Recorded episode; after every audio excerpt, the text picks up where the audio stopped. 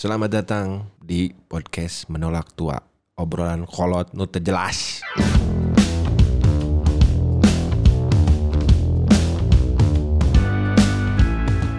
Sebelumnya saya mau ngenalin diri saya sendiri nih.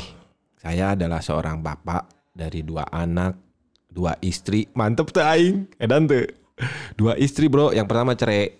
Eh, alasan orang nyen podcast sih sebenarnya mah tidak lain dan tidak lebih dan tidak jauh masih gak angkot eh gara-gara kehidupan bapak-bapak teh seru euy. Kehidupan bapak-bapak dengan cerita-cerita di rumahnya masing-masing dengan masalahnya masing-masing masalah di pekerjaan. Ya meskipun beda-beda tetap kembali ke pasal awal. Mana yang tuh bro? Naon pasal awal?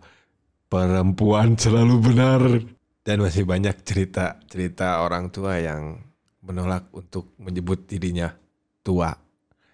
Jangan lupa dengerin dangukeun kuju jebir sia episode yang kenu kahiji.